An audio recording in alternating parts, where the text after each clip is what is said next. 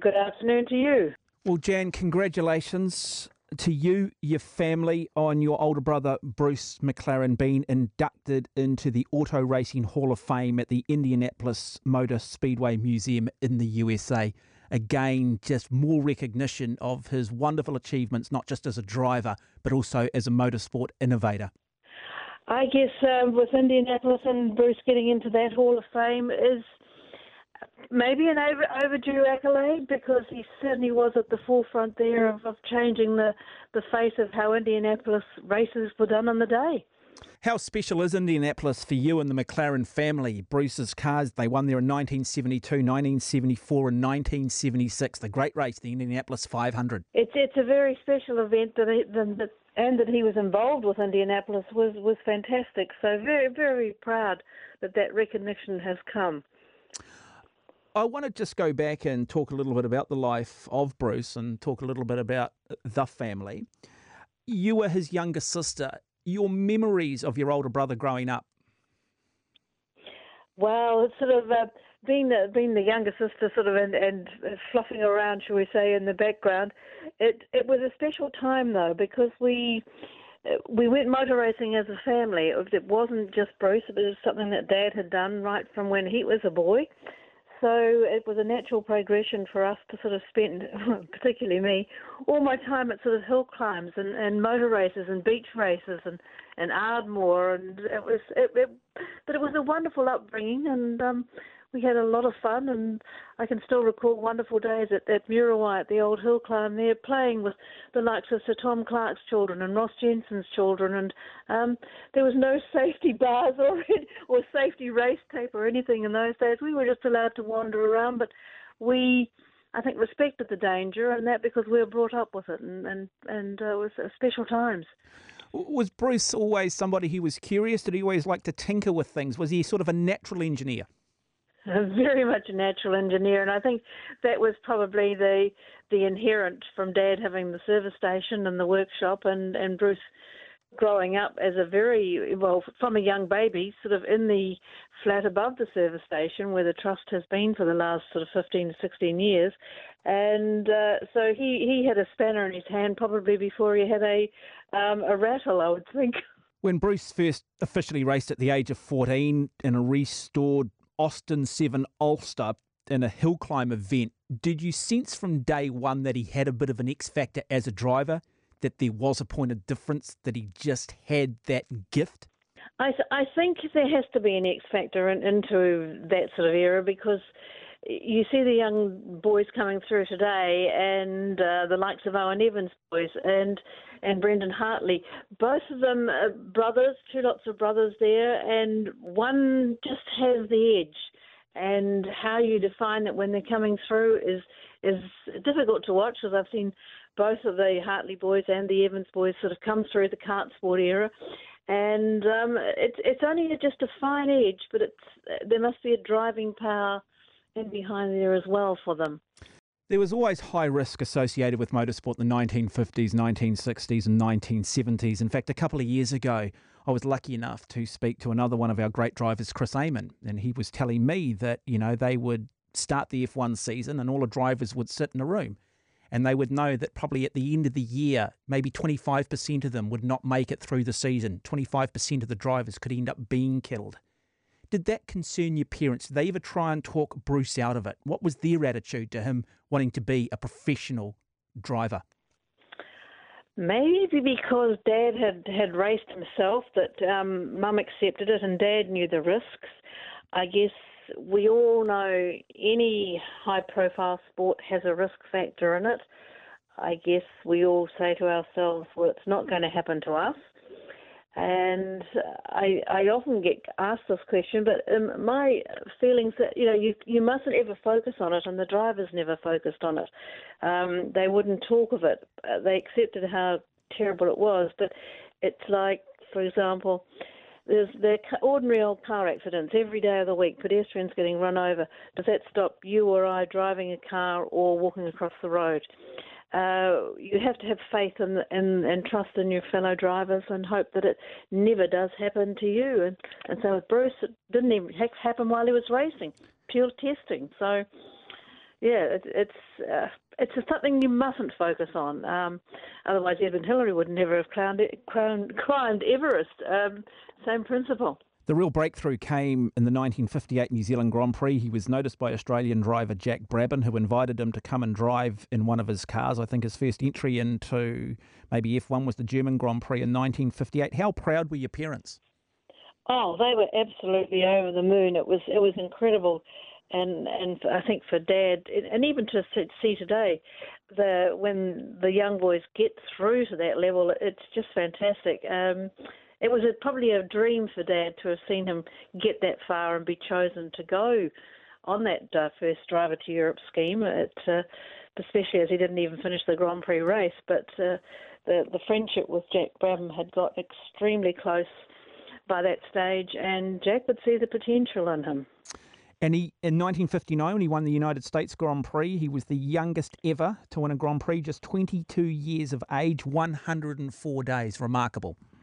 remarkable and an amazing feat that uh, the length of it still stands today.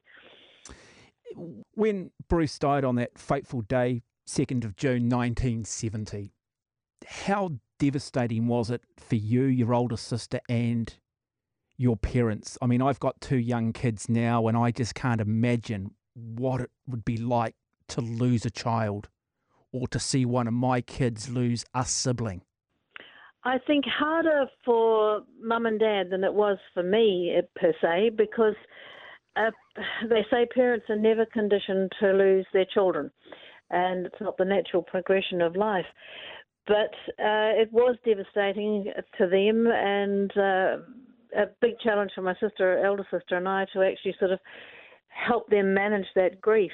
But one one thing about when somebody of such um, abilities and persona and charisma that that he had, the the friendship around it probably is very special because it you don't grieve alone. You grieve with um, the world and the the wonderful friends that he had, and the, the McLaren Old Boys, as we call them, um, very very special. And that specialness and friendship, I, I often say I may have lost a brother, but I, I gained this extended family. And I've just spent a couple of days in Melbourne with um, a couple of the McLaren old boys and having a, a wonderful sneak look at this new documentary that Roger Donaldson's put together with Fraser Brown.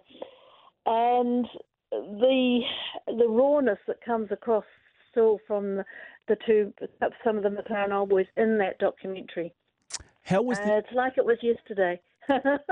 How was the news broken? Um, Phil Kerr rang up uh, mum and dad in the middle of the night. Um, but having said that, mum, who wasn't into psyche things and, and anything of that nature, she sat up in bed, evidently bolt upright, and, and said to dad, Something's wrong. He said, Well, what is it? What is it? She said, Something's wrong.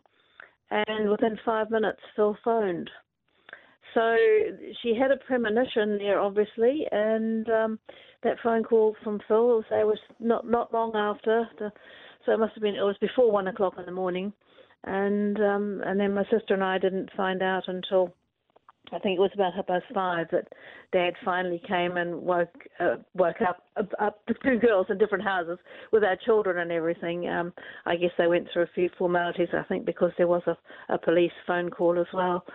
But yes, I can still close my eyes and um, uh, see my father standing at the front door, and he didn't have to tell me.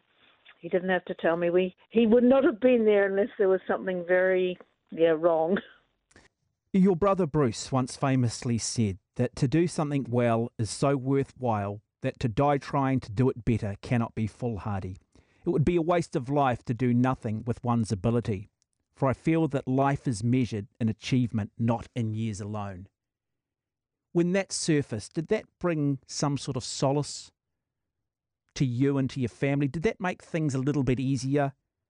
Did it make you realise that Bruce died doing what he loved and there was a philosophy around what he had achieved in such a short time and it was about celebrating his life, not mourning him?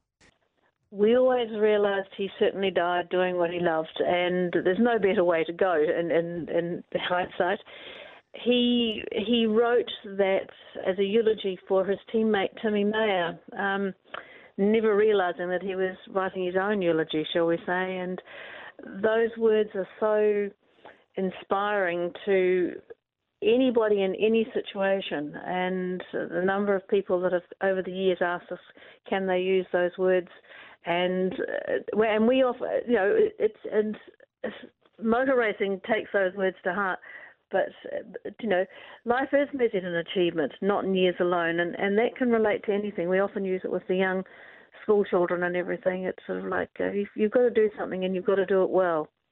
You're listening to Veitch on Sport. My guest is Jan McLaren, the younger sister of Bruce McLaren. We are celebrating the fact that Bruce McLaren this week was inducted into the Indianapolis Auto Racing Hall of Fame. Jan, so many people just remember Bruce as the driver, the Formula One driver. His and for a younger generation, his name associated with what one of the great Formula One teams. But what was his legacy as an engineer? What were some of the innovations that he brought to motorsport that are now well and truly established and part of the high performance side or the everyday side of motorsport? We always think of him, well, I personally always think of him as, a designer and the engineer and then the driver. Um, every one of those complemented each other, and to be where they were at, at, the time and the the innovations that were going on in car design and such, and to be the one at the leading edge of sort of taking the cars from the the big front engine ones to the rear engine ones, uh, they they were almost laughed at. Coopers were doing it for sure, but they started developing more and the bringing in the engineers from the aircraft industry was was um, a huge leap forward for, for Bruce to do. He's one of the earlier ones to do it. The downforce and and the likes of all that didn't come into their equation. They had no such thing as wind tunnels and everything. They just knew knew what worked and what didn't. So uh, incredible development at that point in time in the high wings on the Can-Am cars. Uh, they weren't the first to try it, but they were the first to be successful with it, and that was it was pure innovation and uh, seat of the pants stuff and uh, build the cars strong enough to cope with those forces and and develop them further. So fabulous times, fabulous times to to be there and. Um, yes, and uh, his engineering background, and that obviously stood him in good stead. And that sort of growing up in New Zealand, that sort of she'll be right attitude, a big part of all of that as well. I mean, he was the quintessential New Zealander, wasn't he? Oh, absolutely. The, definitely the number eight wife um, person. And I think the New Zealand mechanic today and engineer is still so well regarded throughout the, the whole of motorsport scene. And you see an awful lot of them still in the Indy teams. And I think that's still something that's inherent to the New Zealand because particularly in those earlier days, the English mechanics, for example, worked on one piece of the car, and that was that you weren't allowed to do anything else. That was the way the unions controlled it over there. The the Kiwi mechanic, we had to do everything, um, and if they didn't have it, they they built it, and uh, and I'm still seeing that in some of the um, young guys today, and particularly the engineering students at Auckland and the SAE engineering project team. Um, they're wonderful guys. They're, everything has to be made and done, and and I've seen students go on from that university program. So uh, the innovation for, for Kiwi engineers is still there. Look at Peter Beck and the rocket for Google. It's sort of like that's still cutting edge stuff, and, and we, little old New Zealand, we take on the world to, to do these things. So that spirit is, and um, sense of doing something and doing it properly and doing it well and achieving it is, is still very much there. If Bruce were alive today and he could have a look at the legacy, his name is associated with so many things schools, school halls, there's been streets and roads named after him. Obviously, it is one of the biggest brands, and I use that word with the greatest endearment in terms of F1 and motorsport. Would he be humbled? Would he be embarrassed by it all? Mm, be embarrassed. He'd be blown away that, that things have got so big, and and I guess we we as the family is still much the same. It's it's a wonderful sense of pride, never embarrassment. It, it's it's amazing, and uh, I think when you stop and look at what he achieved in his short period of time, he was still just Bruce. Um, he was there for everybody, and um, yeah, just he he just took took it in his stride, as so many Kiwi achievers do, which which is wonderful. And Jan, what about Bruce's legacy today within McLaren F1 and within McLaren Autos? Do they recognise Bruce? Do they appreciate and acknowledge the heritage and how and where they came from? Um, in the in the earlier days, when I say the earlier days, in the in the last beginning, say twenty years ago, they the history side was put to one side, shall we say. Ron Dennis was there to focus on Formula One, and the the heritage side was it, it was there, and they worked with us um, on on setting up the trust and such. But their their focus was looking forward.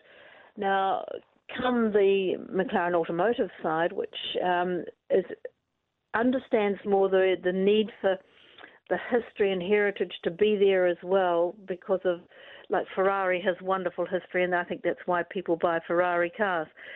Now that McLaren are selling the road cars, that history side is coming right to the fore again and that is just wonderful to see that and with Bruce's daughter Amanda working there now as as a an ambassador, it, it's wonderful to see that side coming. They know how important that history is, um, so it's wonderful to have that recognition of it. It's important. You are heavily involved with the Bruce McLaren Trust. What is its purpose? What is the goal of the trust? It tries to achieve really just keeping the, that memory alive, um, to be able to teach future generations of the, the, the having a dream um, and believing in that dream and achieving it. So, dream, believe, achieve applies so much to the children. Uh, the the history of Bruce with what he did achieve, um, particularly from uh, the fact that he sort of uh, ended up with, you know, I use the word crippled children, but because that's what they called them in those days, but having the Perthes disease and being tied to a, a bed frame literally for two years at, at a young age of sort of 10, 11, 12, when a young boy is really just finding his feet and racing around. Uh, incredible to be able to teach the children of that legacy that it doesn't matter what happens to you in life, you can still get out there and achieve what you want to do, but you must have the dream and you must believe in yourself to do it. And apart from that, keeping all Bruce's wonderful um, collection of memorabilia alive and uh, the the, the photo- photography side, the film side, it's it's such a resource area for um, the journalists, the filmmakers, the the book writers, it um, and then the car owners as well. It's amazing what little bits of history are there. So to be able to open the doors of a museum and say, come in and have a look. Um, let's see what we can find that, that suits your project. We see young boys coming in from uh, design school, Massey Massey University, um, and they pick on Bruce as the designer, and they they'll take Bruce's old old car images and they'll take that design and take it through to the future. So it's it's wonderful to be able to just let that thing happen and and uh, and look after the history and heritage. So it really is just keeping it there for for the future and uh, being able to use it as a teaching and an education method. You know, teach the kids to say, don't go and hoon out on the road. Go to a racetrack. Learn to drive on this. Keep your speed for the track, not for the road. Jan, we're going nationwide. There'll be a lot of people listening to this today who love motorsport, who love Bruce McLaren because he just exemplifies everything wonderful about this particular country. There might be people out there that will want to be benefactors for the Bruce McLaren Trust. Are people able to do that? Uh, absolutely. When you when you run something as a charity, um, it's uh, you, you're always needing the support. It, uh, we've, you know, we we've uh, managed to. Uh, it's 20, 20 years since we started the trust, and uh, it's it's certainly been a labour of love. But it's been wonderful to sort of join so many people together that and and share the experiences, um, help them with. Oh, they they've helped us a lot um, I've got one fabulous example of somebody has given us their film. We put our all our film into New Zealand Film Archives, which once again is another charity, and um, some of that film has been used for the new documentary, and, and the member that actually sort of gave it that he, he is so emotional about the fact that his little bit of film has been used in this new wonderful documentary about Bruce, and it's sort of uh, how how wonderful to be able to have given that piece of pleasure to this gentleman who's who's got to be well in his seventies now. Um, it's very special to to open the McLaren doors for our members, uh, the, the, privilege of, of doing that. So, but yes, um, benefactors are always something we've looked for, and we've had wonderful supporters throughout the year, and, and our patron Sir Colin Giltrap has, has been a wonderful supporter all from day one. It's it's very very special. But yes, any charity always we're, we're always on our knees looking for the next funding well, well, project. Look, well, look, Jan, how do people get in touch? How do people donate? How do people get involved? Well, all our details are on our website, which is just bruce-mclaren.com and uh, or just Google Bruce McLaren and you'll find it, find us there, and all the contact details are on there. And uh, yes, always always looking for any little bit of support. It's wonderful. Well, Jan McLaren, thank you for your time this afternoon, and once again, congratulations on your brother Bruce being inducted into the Indianapolis Auto Racing Hall of Fame. Thank you very much. Pleasure.